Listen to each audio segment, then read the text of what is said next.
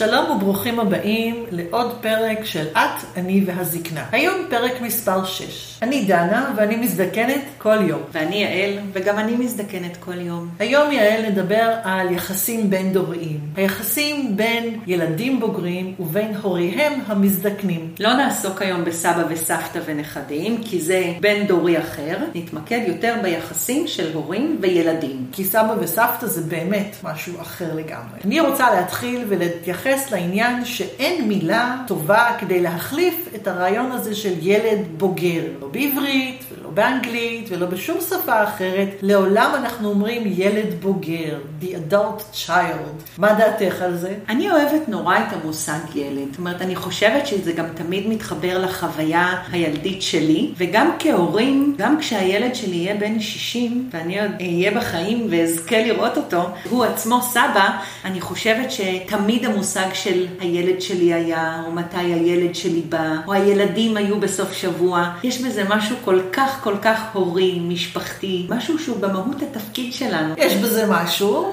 למרות שבאמת הבן שלי התגייס לאחרונה, ואני אומרת, הילד בצה"ל, וזה נשמע לי קצת מוזר. אני כן רוצה לדבר רגע על העניין שהרבה פעמים אני שומעת מאנשים שבזקנה התפקידים מתחלפים, ואני לא מסכימה עם זה. גם אני, ממש, אני לא יכולה לסבול את המושג הזה של היפוך תפקידים. אני חושבת שהוא עושה נזק נוראי. אגב, לשני הצדדים. אם אנחנו מדברות על מושג הילד, לנצח הילד שלי הוא הילד שלי. הוא לעולם לא יוכל להיות ההורה שלי. מאוד יכול להיות שבתפקיד הילד שלו יתווספו לו עוד תפקידים, או עוד אחריויות, או איזושהי דינמיקה שונה בינינו, אבל הנצח, הוא יהיה הילד שלי, הוא לא יכול להיות ההורה שלי, גם אם לכאורה הוא מקבל הרחבת תפקידים. אני מאוד אוהבת שאת קוראת לזה הרחבת תפקידים, כי זה בדיוק זה. נכון, חלק מהמטרות שלנו זה לקעקע את התפיסה הזאת שיש פה היפוך תפקידים. אין ילד הופך להורה, וגם אין הורה שהופך לילד. יש משימה. משימות שעשויות להדהד דברים שעשינו עבור הילד שלנו כשהוא היה קטן יותר. זה לא משנה את המהות של התפקיד החברתי והמשפחתי שיש לנו. הרבה פעמים בטיפול משפחתי מבקשת מהמשפחה לחזור למקום המאוד מאוד בסיסי של אבא ואימא, ילדים, לחזור למעגל הסדור של הנורמליזציה. יש פה זוג הורים ויש פה זוג ילדים, וגם לאפשר לילדים לחזור שוב לחוות את המקום הילדי. דיברנו על הילדות שאיננה מזדקנת, ואני חושבת שזו בדיוק הנקודה. בעצם אני תמיד אהיה הילד, ואין מקום נפלא מלחזור ולהיות כל פעם מחדש הילד של ההורים שלי. בתקופה האחרונה יש עניין שנקרא ילדי הבומרנג. זה מונח שמתייחס לכך שהילד שלי לצורך העניין שיגרתי אותו לעולם, הוא חי איזושהי תקופה מחוץ לבית באופן עצמאי, ואז מאיזושהי סיבה, לרוב זה משבר כלכלי, ראינו את זה גם ב-2008 וגם עכשיו בתקופת המגפת הקורונה, הילד הבוגר חוזר הביתה ונכנס שוב לתוך המשק בית של ההורה המזדקן שלו. לפעמים ההורים לא רוצים את זה, אין ברירה, כי תמיד יש לנו לכאורה את המעגל שאפשר לחזור אליו. ואחד הדברים המעניינים שהיום מדברים על זה, שהילדים הבוגרים האלה לא רואים בזה בהכרח משהו שלילי, שהם נאלצים לחזור הביתה לבית ההורים, כי הם מסתכלים מסביב והם רואים שיש הרבה אנשים במצב הזה. זה הופך את זה למעין משהו נורמטיבי. אבל אני חושבת שלהורים זה מעלה הרבה מאוד שאלות, דילמות וקונפליקטים שכבר לא חשבו עליהם הרבה זמן. אני חושבת שזה משהו מאוד מאוד אמביוולנטי. מצד אחד, הנה הבית חוזר, והילדים פה, והבית שוב מלא, ויש תנועה, ואולי זה מצריך ממני אפילו כאימא שוב לעמוד במטבח ולבשל ארוחות. מצד שני, לא תמיד בא לי לבשל ארוחות, אני כבר חיה חיים ארוכים של איזושהי עצמאות שלי או התפתחות שלי, ופתאום אני מוצאת נעלי ספורט. זה מחזיר גם אותי להתמודדות עם הילד המתבגר, ולא תמיד זה מתאים לי. אז אני חושבת שיש כאן איזושהי אמביוולנטיות, וצריך לדבר אותה, דנה. צריך להגיד, ואם ילד חוזר הביתה, שוב, אנחנו מדברות על ילד בן 30 או בן 40, הצבת הגבולות היא עדיין חשובה מאוד, ואני מציב את הגבולות לילד שלי. זאת אומרת שלא הילד שלי בא אליי הביתה ומציב את הגבולות, ואנחנו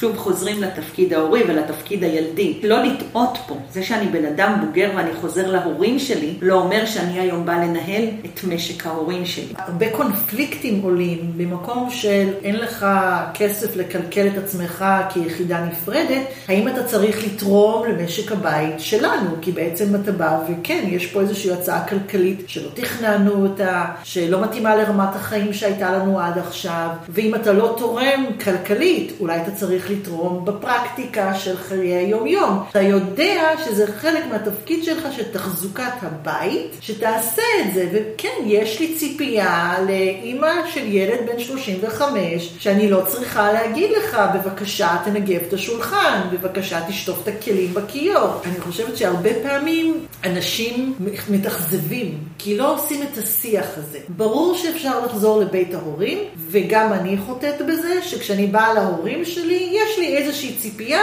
שישרתו אותי, שיעשו בשבילי, כמו שהיה כשהייתי ילדה. ילדה, הנה, חזרנו למושג. למה אנחנו משמרים את מושג הילד? כי תמיד כשאני באה להורים שלי, יש לי את המקום של הילד, ואני צריך מאוד להיזהר בו כשאני חוזר לגור עם ההורים שלי, שזה לגיטימי מצד אחד, מצד שני זה דורש ממני גם איזשהו מאמץ. אני לא באה עכשיו לחופשה שנתית, או אני לא באה אה, רק להתפנק, אם זה לסוף שבוע זה פנטסטי, אבל אני כן באה ואני צריך לקחת על עצמי כאדם בוגר אה, אחריות של ההתנהלות של הבית. את יודעת, אני חושבת על המושג בומרנג, ובעצם זה כמו שאתה זורק אותו, ככה הוא חוזר אליך, נכון? בדיוק. ואולי זה גם קצת קושי, כי כמו שהילד שלי חוזר אליי בגיל 30, פתאום אני רואה מה יצא ממנו, מה התפתח ממנו. שלחתי אותו לעולם הגדול, הוא חזר אליי, ופתאום יש לי פה מראה של אולי איזשהו מבוגר קצת פחות אחראי, קצת פחות מסודר, אה, קצת פחות אולי מתוכנן.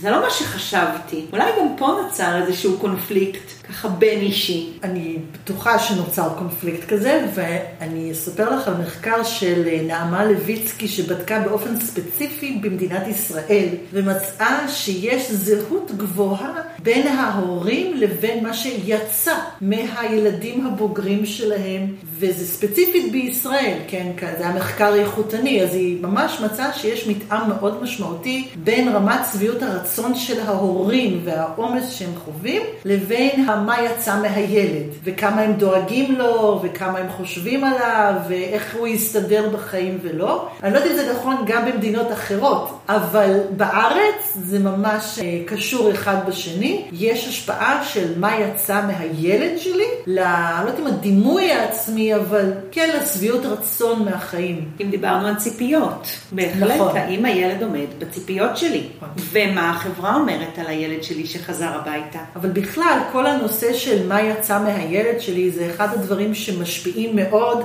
על העניין של מה שיוצא מהילד שלי, זה לא בהכרח יוצא, אלא איזה עבודה יש לו, מהם הדעות הפוליטיות שלו, איזה בחורה הוא מצא לצורך העניין. כל מיני דברים כאלה מאוד משפיעים על היחסים הבין-דוריים שלנו. כי בעצם חלק משמעותי מהתפקיד של ההורה לילד בוגר זה לשחרר. נכון, דנה, את יודעת, ככה, תוך כדי שאת מדברת, אני חושבת בעצם על זה שכשאתה מתחתן, יש לך איזושהי פנטזיה על איזה עולם ערכים אתה הולך לגדל את המשפחה, איזה עולם ערכים אתה רוצה להנחיל לדורות הבאים, איזה עולם ערכים אתה מביא המשפחה שלך, איזה עולם ערכים מביא בן או בת הזוג שלך, ואנחנו מגדלים שניים, שלושה, ארבעה, שישה ילדים על פי עולם הערכים שלנו, וכשהם בוגרים, ואנחנו לכאורה שחררנו אותם, זה תמיד רק לכאורה, בואי, בואי כן. נדע בסתר, שזה תמיד רק לכאורה, אבל פתאום הם חוזרים עם מישהו שיש לו עולם ערכים שונה לגמרי, או פרשנות לעולם ערכים אחר. זאת אומרת, יכול להיות שאת ואני נהיה לצורך העניין חמות, כן. ופתאום תבוא מישהי שהם בעולם הערכים שלה, כסף. יהיה מאוד גבוה בהיררכיית הערכים, לעומת המשפחה שלי אולי, שכסף הוא חשוב, אבל הוא לא אחד משלושת הנדבכים החשובים בעולם הערכים. איך אנחנו חיים עם ההלימה הזו? איך אני יכול לחיות בשלום עם איזשהו עולם ערכים שהוא לא עולם ערכים שלי, ועדיין לקבל אותו ולהכניס אותו לתא המשפחתי השמור שלי? אני מסכימה, וזה גם נקודה שקל לראות בה שבא משהו מבחוץ. הרבה פעמים השינוי או הקושי ביחסים יכול לבוא גם הרבה מתוך מה שבפנים. זאת אומרת שהילד שלי, שגידלתי אותו, והשקעתי בו, וטיפחתי אותו, ולצורך העניין אנחנו משפחה חקלאית, שורשית, בקיבוץ או במושב, הולך לגור בתל אביב ונעשה יאפי או משהו כזה, או שלהבדיל חוזר בתשובה במשפחה חילונית, כי זה קורה הרבה, או הפוך, יוצא בשאלה ממשפחה דתית. כל השינויים האלה מאוד מאוד משפיעים על היחסים בינינו, זה כבר לא הילד, שאני קוראת לו הילד, אבל הוא אדם בוגר, ויש לו החלטות, ויש לו אוטונומיה, ואני כאימא צריכה לעשות תהליך משמעותי של ללמוד להתייחס אליו לא בתור התינוקי שלי, אלא בתור אדם בוגר, שיש לו עולם שלם, ואני צריכה למצוא גם איך להשתלב בתוכו. אז זו תנועה של שני הכיוונים, והיא מאוד מאתגרת. אני חושבת שהמילה המאוד יפה וחזקה פה זה להשתלב ולא להשתלט. איך אני מצטרפת אליו ולא איך אני מתנגדת לו. זאת אומרת, הוא לנצח הילד שלי, התינוקי שלי, אבל עם זה הוא עולם בפני עצמו. בגיל 18 הוא קיבל את הזכות החוקית להיות אדם עצמאי לעצמו, ואני צריכה לכבד את זה כבן אדם, אפילו לא כתפקיד אמהי או כמחנכת או כמדריכה, כאדם לאדם, יש פה אדם שגדל לידי, שהוא בזכות עצמו. בעצם התפקיד האמהי שלי לעולם משתנה, כל הזמן. זה אחד התפקידים הכי דינמיים שיש, דנה. אני לא יודעת כמה מדברים על זה, אבל אם נחשוב ככה, קודם כל על הימים הראשונים או על החודשים הראשונים, ואני רגע נותנת את הדגש של האימא, שאנחנו אה, כלי האכלה. אם אנחנו לא נאכיל, או אם אנחנו לא נניק או, או נטפל, מאוד יכול להיות שהילד ימות ברעב, בהנחה שהאבא לא ימלא את הוואקום הזה. אבל אנחנו איזשהו מכל הכלה. אחר כך אנחנו מלוות, אנחנו נמצאות, אנחנו הולכות, אנחנו מגייסות. אני שם. אני גייסתי את הבן שלי. אנחנו כל כך כל כך מעורבות. ואז כל הזמן משתנה התפקיד האימהי שלי. אם בכיתה ב' הייתי בשיחת הורים, והיה לי תפקיד אימהי מסוים לייצג את המערכת או לייצג את הבן שלי, בכיתה י"ב, כשאני מגיעה לשיחת הורים, אני ממש לא צריכה לייצג את הבן שלי. אני גם כבר לא צריכה לייצג את המערכת. אני אגיד לך שבשנים האחרונות מדברים על אה, הורים שכנראה לא כל כך מסתדר להם הרעיון הזה שהם כבר לא צריכים להיות בעומק הדברים, ויש לזה אפילו כינוי, קוראים לזה הורים הליקופטרים. שהם כל הזמן מרחפים מאוד מאוד צמוד לילד שלהם, וגם הילד הבוגר אה, זוכה לליווי צמוד, שמא חס וחלילה יקרה לו משהו, הוא יצא לאוניברסיטה, אם הוא מקבל ציון לא טוב, ההורה מתקשר למרצה ואומר לו מה דעתו על הציון הלא בסדר. מתקשרים למעסיק, לבוס, למה לא קידמת, למה נזפת, אתה לא רואה כמה קשה הוא עובד, הוא לא ישן מספיק בלילה. יש הרבה מאוד הורים שהם כאלה. שממשיכים את המעורבות הרבה מעבר למה שהיינו מצפים ומה שהיה מקובל בעבר. הרבה פעמים מדברים על המושג מעורב או מתערב. זאת אומרת, האם אני חלק אינטגרלי מהחיים שלך כהחיים על פי תפיסתך, או האם אני חלק אינטגרלי מהחיים שלך שאומר או מדריך או מנחה או עושה את החיים עבורך. אני ככה חושבת על עולם המושגים של ההליקופטר והאוויר, וזה ממש נשמע לי להיות הורה פקח טיסה. כל הזמן רואה את הילד שלי על המקם, ואם יש איזושהי סטייה, או אם פתאום יש הבהוב, אני ישר מקפיץ את כל אה, כוחות ההצלה אה, הפנימיים שלי בשביל להיות שם עבורו. אני מודה שזה לא סגנון ההורות שלי, אני לא יכולה להבין את זה, אבל אני שואלת ומתעניינת. האם זה טוב למישהו בתוך המערכת הזאת? על אף שקראתי מחקרים שאומרים שיש בזה רווח לשני הצדדים. גם הילדים מרוויחים מזה ברמה הרגשית, הרווחה הנפשית שלהם, וגם ההורים מרוויחים בזה. וכן מחקרים מראים שאולי יש רווחה רגשית טובה יותר כאשר שני הצדדים באמת במעורבות מאוד גבוהה, אבל כשהילד לא עומד בציפיות או חווה איזה שהם קשיים, ההורים לוקחים את זה למקום שמשפיע לרעה עליהם. ויש היום הרבה אנשים צעירים שהם מובטלים תקופה מסוימת. אומרים, בסדר, חודשיים שלושה אני לא אעבוד, עד שאני אמצא את העבודה שמתאים לי. והורים נכנסים ללחץ מטורף. הם מוציאים את הכספים שלהם ועושים כל מיני דברים כדי לנסות למצוא לו עבודה וכדומה. כאמור, לא השתכנעתי, אבל אני יודעת שזה יכול להיות לטובה. דנה, אני אגלה לך סוד, שבי קיימים שני סוגי הורים. יש את ההורה הדומם, אבל המאוד נוכח של פקח הטיסה או ההליקופטר, שרוצה להיות מעורב ורוצה להרים את הטלפון ורוצה לסדר ורוצה להחזיר שהכל יהיה בסדר, ויש את ההורה המפוקח, אולי האחראי יותר, שאומר שיתמודדו. שיחיו, שיפלו, שיקומו, מה שלא יקרה, אני שם. אני בהחלט מודה שיש לי גם את הצורך להרים טלפון למפקד הבסיס ולהגיד לו, קר באוהלים, איך אתם מחממים את האוהל בלילה? זו בהחלט שאלה שמציפה אותי. אבל אני חושבת שלגבי השאלה אם זה טוב או לא טוב, נורא קשה להגיד טוב או רע. אני חושבת שיש באמת, כמו שאת אומרת, והמחקרים הראו, יש לכאן או לכאן. אני כן חושבת שצריך מאוד לראות שהעזרה שלי לא מסרסת. שאני לא מביאה את הילד שלי למצב של חוסר אונים, שאם מחר אני לא נמצאת פה, הוא לא יודע מה לעשות. כן נותן לו את הכלים להתמודד עם קשיים, יחד עם זה שאני נוכח בהתמודדות שלו. קשה למדוד את זה באמת. 6 זה מעורב יותר או מעורב פחות? 5.8 זה מעורב או מתערב? אני מסכימה איתך, וכשאני מנסה להבין מה מניע אנשים למעורבות יתר כזאת, אחד הדברים שעולים בדעתי זה העניין של איזושהי תפיסה שאם אני מאוד מעורב בחיים של הילד הבוגר שלי, אם וכאשר אני אצטרך עזרה, הוא יהיה שם בשבילי, כמו שאני הייתי שם בשבילו לאורך כל הדרך. שאני modeling? לא רק modeling, אלא מחזק את המחויבות ההדדית. נורא ברור להורה, כהורה גם כן, מה המחויבות שלי כלפי הילד שלי. האם חלק מזה זה האמונה, רצון שלי להאמין שהילד יהיה מחויב לי באותה מידה. דנה, זה פתח להמון מפחי נפש, לא? אני לא מאמינה בזה, אבל אני ברמת המנסה להבין מה חלק מהמניעים פה, אני חושבת שזה כן קשור למחויבות. כשאנחנו מדברים בעולם הגרונטולוגיה על מחויבות בין-דורית, יש מושג שנקרא filial piety, שזה מחויבות כלפי ההורים. ואחד הדברים שזה מה ילד הבוגר מרגיש שהציפיות והמחויבות שלו כלפי ההורים. צד נוסף זה מה ההורה חושב שהמחויבות של הילד שלו כלפיו. והצד השלישי, שהוא מאוד משמעותי, זה הצד של תרבות וחברה, ומה החברה שבה אני חי חושבת שהמחויבות של ילדים בוגרים כלפי ההורים שלהם. את חושבת שבמדינת ישראל זה שונה מבעולם? אני חושבת שבמדינת ישראל אנחנו בחברה מאוד משפחתית, שבטית. יש פה לחץ מאוד גדול על ילדים בוגרים לטפל בהורים שלהם. אדם שאיננו מטפל בהורים שלו והחברה יודעת את זה, יש לזה הרבה סטיגמה, אבל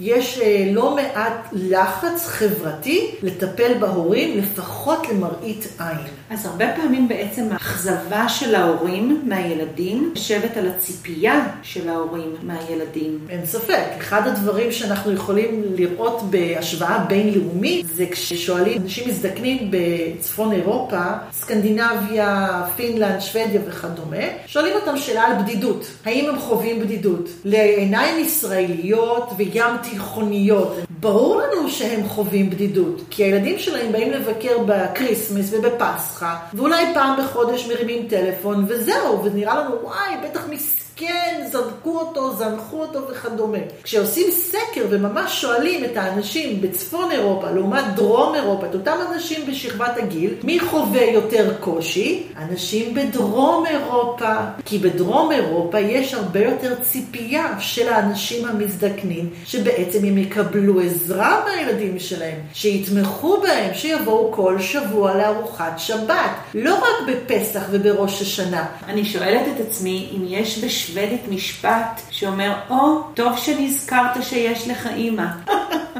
כן, מעניין אם, אם יש פולניות אה, שוודיות. אני רוצה לומר בעניין הזה של היחסים האלה, בבריטניה יש עמותה שמתייחסת לאנשים שחווים נתק מהמשפחה שלהם. לפעמים הנתק הוא מאחים או מאחיות או משהו כזה, אבל לרוב זה אנשים שחווים נתק מהורה אחד או שניים, וכמובן שזה לא מדגם מייצג, אבל יש לא מעט אנשים שחווים נתק ברמה שהם פונים לבקש עזרה מקצועית. חלקם מסתירים את זה מחברים, חלקם מסתירים את זה מבני זוג, שכנים, כי יש את הסטיגמה הזאתי, גם החברה שופטת על למה אתה בנתק מההורה שלך, זאת בעיה. זאת בעיה, ואני רוצה להגיד שהרבה פעמים שמדברים איתי על הריתוק של ילדים והורים, אני אומרת, הניתוק לא התחיל היום. מערכת יחסים של הורים וילדים היא מערכת יחסים ארוכת שנים. נדיר שנראה ילד בן 12 שמבקש להתגרש מההורים, או ילד בן 20, כבר אז אולי נתחיל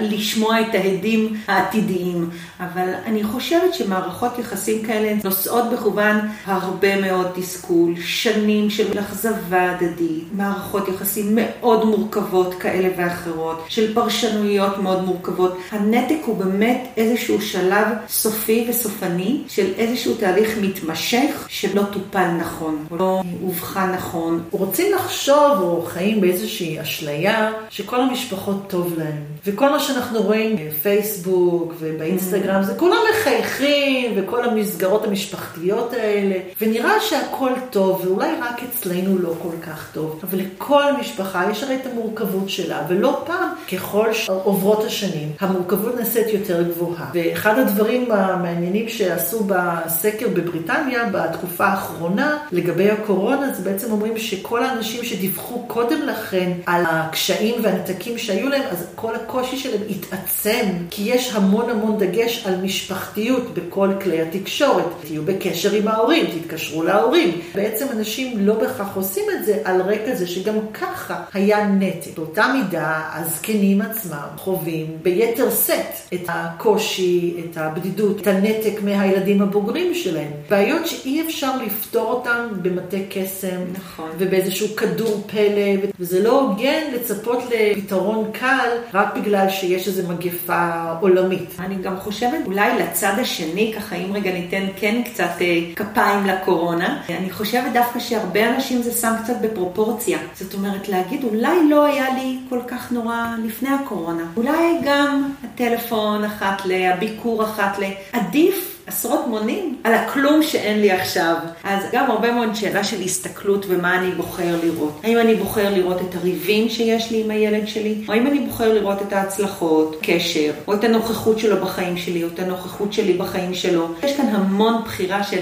מה אני בוחר להעלות על הנס. איפה אני רוצה לשים את הדגש. אם אנחנו בענייני קורונה, אז אני רוצה לספר על עניין שעלה רק בתקופה הזאת, זה שבעצם ילדים בוגרים פתאום פנו להורים שלהם ודרשו מהם להישאר בבית. ויש לי לא מעט חברים שהביעו תסכול רב מזה שההורים שלהם ממשיכים להסתובב באופן חופשי, מבלי להתייחס להנחיות, והם בקבוצת סיכון. ניהלו איתם שיחות והם הסבירו להם, וההורים אומרים להם, לא אכפת לנו, אנחנו רוצים את זה. וככה נמשיך להתנהל. שערורייה. איש אינטליגנטי, מלומד, עם ניסיון חיים, שלחם, ועשה, ולמד, והיה איש מקצוע. במקרה הוא גם בן 70, אבל הוא מקבל החלטות על דעת עצמו, שערורייה, דנה. זה השינוי תפקידים, ילדים בוגרים, בני 40, אומרים, אני מתקשר לאבא שלי, והוא מסתובב לו בחוץ, ואני אומר לו, מה זה צריך להיות? למה אתה לא בבית? אז הוא מסביר לי שהוא צריך ללכת לסופר, או שהוא רצה ללכת לשאוף אוויר. אני אומר לו, אבל אבא, קורונה. הוא אומר לי, כן, נו, אז? זה לגיטימי בעינייך שהילדים יגידו להורים מה לעשות? לא. אני נוקטת בגישה הזאת. כשהתחיל כל המצב הזה, דיברתי עם ההורים שלי, שאלתי אותם, אתם מבינים את המשמעות? כן. אתם יודעים מה אתם יכולים לעשות, מה אתם לא יכולים לעשות? כן. אוקיי. אני מכבדת את ההחלטה שלכם, אני מבקשת שתקפידו על הנהלים כמו שהם כתובים, בעיקר בשבילכם, שיהיה בהצלחה לכולנו. אם דיברנו קודם על modeling או על תפקידים, אז פה יש משהו מאוד מאוד עוצמתי של אני מכבדת את ההחלטות שלכם, ואתם מכבדים את ההחלטות שלי. ואולי כאן יש באמת את ההרחבה הזו של מעורבות או התערבות, שאני מכבדת את ההחלטות שלך גם אם הן שונות משלי וזו המעורבות, מאשר אני אומרת לך, את לא יוצאת החוצה, את לא יוצאת מהבית, את לא מבינה, ופה זה כבר ההתערבות. אני בטוחה שכל הילדים הבוגרים שהתקשרו להורים שלהם בלחץ היסטרי, עשו את זה ממקום של דאגה. נכון. מאהבה, שלא יקרה משהו חס וחלילה להורים. דנה, הטעויות ההוריות הכי משמעותיות שלנו נולדו מאהבה גדולה ואינסופית. והיו לא מעט, אבל אני חושבת באמת שהעניין הזה של להגיד, אבל איך הם לא דואגים לעצמם, איך הם לא מוכנים לקבל את זה שהם בקבוצת סיכון, וזה משהו שאנחנו שומעות שוב ושוב מאנשים מעל גיל 65. זה שזה גיל 65, זה לא הופך אותנו לקבוצת סיכון, כי זה פונקציה של תפקוד ושל מחלות רקע, וזה לא רק הגיל הכרונולוגי, והיכולת להבין את זה ולקבל את זה, וגם להגיד באיזשהו מקום, אוקיי, ההורים שלי בוחרים איכות חיים כפי שהם מבינים אותה, ואני צריכה לשחרר ולקבל את זה, גם אם זה לא מה שאני הייתי רוצה. שזה שיעור מצוין לעשות את זה עם ההורים שלי, גם עם הילדים שלי. כי דור הסנדוויץ' זה אני. בואי נדבר על דור הסנדוויץ', דנה. יש חוקרים שטוענים שבעצם אין דבר כזה דור הסנדוויץ'. התקופה שבה יש לי ילדים קטנים בבית היא בערך בשנות ה-30, אולי לכיוון ה-40 היום, וזה לא השלב שבו ההורים שלי בהכרח צריכים עזרה. ההורים שלי יצטרכו עזרה כשאני אתקרב כבר לגיל 60, ואז הילדים שלי כבר לא זקוקים לי. אז בעצם אני לא נדרשת למעשה להיות בשני התפקידים בו זמנית, או לבצע את שני המשימות ברמה אינטנסיבית במקביל. לדעת החוקרים האלה, אין דבר כזה דור הסמיץ'. או שאת עוסקת במטלות הוריות כהורה, או שאת עוסקת במטלות טיפול בהורים כבת של הורים מזדקנים. אז אני אגיד לך איך אני רואה את זה, ואני טיפה חולקת עלייך פה. דור הסנדוויץ' הוא דור יותר מבוגר, הוא דור השישים. הדור שמטפל עדיין בהורים שלו, שהם בני 85-90, והילדים שלו הם בני 30, שאולי היום הם חוזרים הביתה בגלל התקופה או בגלל הקושי או בגלל כל מה שקורה בעולם. זאת אומרת, דור הסנדוויץ' זה לא הילדים הקטנים. הקטנים, זה ההורים שלהם. בגלל תוחלת החיים הארוכה, בגלל אורח החיים, אנשים שמגיעים לגילאים מאוד מאוד בוגרים, אני יכולה להיות בת 70 ולטפל באימא בת 95, ולטפל בילדה בת 55, שאולי גם היא כבר אימא וסבתא, ותראי כבר איזה מארג גילאים ענק. הכנסנו פה לתוך הסנדוויץ' הגדול הזה. זה אולי אפילו סוג של שבט, שכולם דואגים לכולם בסדר מעגלי, אבל אני כן חושבת שדור הסנדוויץ' הוא בהחלט במקום שאולי מצפים ממנו הכי הרבה להיות שם או להתפנות למקום הזה. אחד הדברים באמת שאנחנו יכולים לדעת שהשתנו בחמישים, אפילו יותר שנים האחרונות, זה העניין הזה של תוחלת החיים, ויש איזשהו אה, מבנה של המשפחה שנקרא אה, מבנה של שועית, בין פול. דור, שבעצם יש הרבה דורות שבחיים, אבל מעט בכל דור. פעם היו הרבה ילדים בכל משפחה, היום יש לי את ההורה שלי, ולא יש אולי אח או אחות, אבל אין הרבה מכל דור. וזה בעצם נוצר איזה מצב של רב-דוריות מצומצמת, מבחינת טווח גילאים מאוד רחב, אבל מספר אנשים בכל דור הוא יחסית מצומצם. אחרי שדיברנו על כל מיני דברים שמשפיעים ואיך זה נראה וכדומה, אני רוצה לקבל ממך בתור מישהי שעוסקת בזה מעורה בעניין, טיפים לאיך אפשר לשמר יחסים בין-דוריים חיוביים בין הורים מזדקנים לבין הילדים הבוגרים שלהם. שאלה מעולה. מה שאני אגיד, דנה, זה לא דברים שאנחנו לא יודעים. אולי לפעמים צריך שנייה להעיר אותם, באלף, להעיר עליהם, להתעכב על המשמעות שלהם. הדבר הראשון שאני רוצה אולי להגיד, ואני רואה אותו המון בטיפולים הפרטניים והמשפחתיים וגם הזוגיים, כל נושא מאבק הכוחות. הוא לא מתקשר, אני לא אתקשר, היא לא מתקשרת אליי, אני לא אתקשר אליה. היא כבר שלושה ימים לא שאלה לשלומי, מה פתאום שאני אשאל לשלומה? הכלה שלי לא מתעניינת בי, למה שאני אתעניין בה? כל נושא מאבק הכוחות הוא לזרות רעל אינסופי לתוך מערכת היחסים. קודם כל זה נורא נורא מתיש להיות במאבק כוחות כל הזמן, וכולנו שם. אני חושבת שהיכולת המופלאה היא להגיד שנייה, אני רגע עוצר, כי מה שקורה פה זה מאבק כוחות. אם אני עוצר ואני בודק את ההשתלשלות של האירועים, אני יכול להגיד, יש פה מאבק כוחות, ובמקום שלי אני רוצה להפסיק אותו כי הוא גוזל ממני המון אנרגיה, כי הוא לא עושה לי טוב, כי הוא לא תורם לי בשום דבר בחיים שלי. מה אני כן יכול לעשות, או מה אני בוחר לא לעשות יותר. מאבק כוחות זה אחד הדברים הכי מיותרים בכל מערכת יחסים, בטח ובטח בתוך משפחה. ואולי זה מוביל אותנו לנושא השני, לטיפ השני, ששיח פתוח, חברי, מכיל, בעצם להגיד מה אני מרגישה, לא מה את לא בסדר. בסדר, אלא מה נחוץ לי. למשל, אני מאוד הייתי שמחה אם תתקשרי אליי פעם, פעמיים בשבוע, לשאול אותי מה שלומי. במקום להיכנס למאבק הכוחות, במקום לבוא למקום של היא לא מתקשרת, אולי לבוא בתוך השיח הפתוח ולהגיד מה היה משמח אותי, מה אולי היה גורם לי להרגיש טוב. גם אני אתעניין, גם אני אתקשר, אבל יהיה לי גם מאוד מאוד נעים וכיף אם גם את תתקשרי אליי. זאת אומרת, לקחת אחריות על מה עושה לי טוב, ושום דבר לא השתנה. אז בעצם אפשר לי להישאר במאבק הכוחות הזה. גם אז לוותר. אולי אני יכולה לעבור את שלב מאבק הכוחות ולהגיע למקום של ההשלמה, ולהגיד שכרגע הבקשה שלי לא התקבלה אצל הבן שלי, ואולי כרגע אני צריכה להשלים עם זה. אני יכולה להישאר במאבק כוחות, תמיד. אני גם תמיד יכולה לחזור אליו.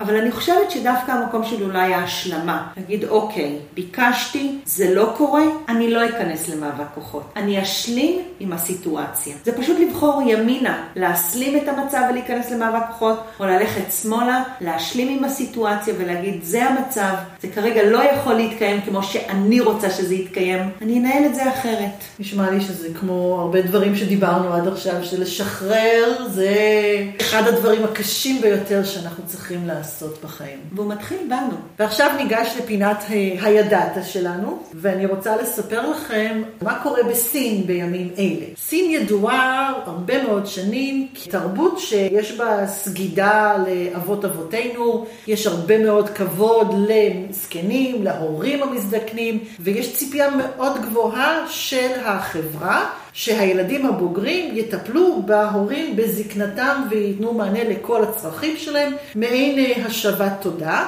כל זה טבוע גם בדת המקובלת שם, שזה הקונפוציוסיזם, הצלחתי להגיד את זה.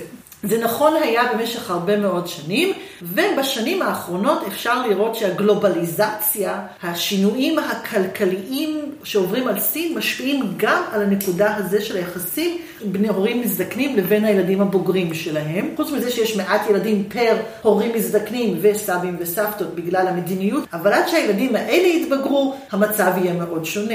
אבל בעיקר מה שהשפיע זה העניין של האיור, המעבר מהאזורים הכפריים לעירוניים בעקבות עבודה, והשאירו מאחור את הזקנים שימשיכו לאבד את האדמות ואת המשקים החקלאיים שיש באזורים הכפריים. ובעצם הם נשארו לבד, ואין פנסיה, ואין ביטוח לאומי, ואין מי שיטפל בהם. תוחלת החיים שם היא גבוהה. יחד עם זאת, יש גם הרבה חולי ותחלואה בגילאים המבוגרים יותר. מה שקורה זה שבעצם הילדים הבוגרים לא עומדים בציפיות לא של ההורים ובטח לא של המדינה להמשיך ולטפל בהורים המזדקנים. לפני כמה שנים כבר היה מעין תחרות יופי של הבת המטפלת הטובה ביותר באימא שלה. ממש הביאו נציגות והראו סרטונים של בנות שמטפלות באימא.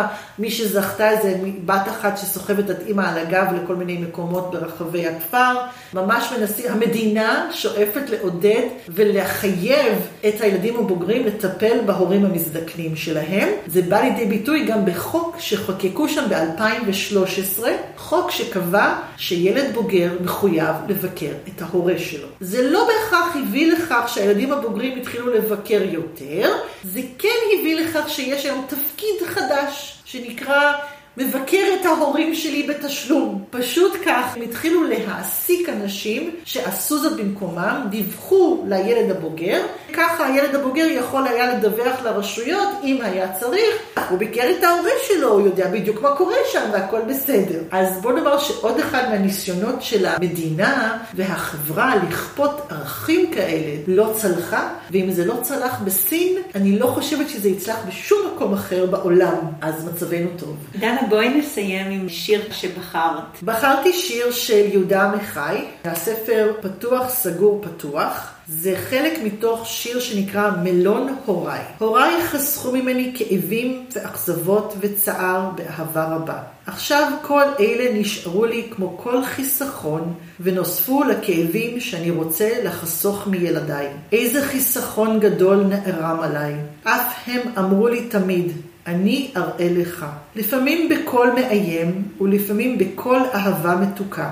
אני אראה לך, חכה, אני אראה לך. אתה עוד תלמד בזעם, אתה עוד תלמד, בקול מרגיע ומבטיח טובה.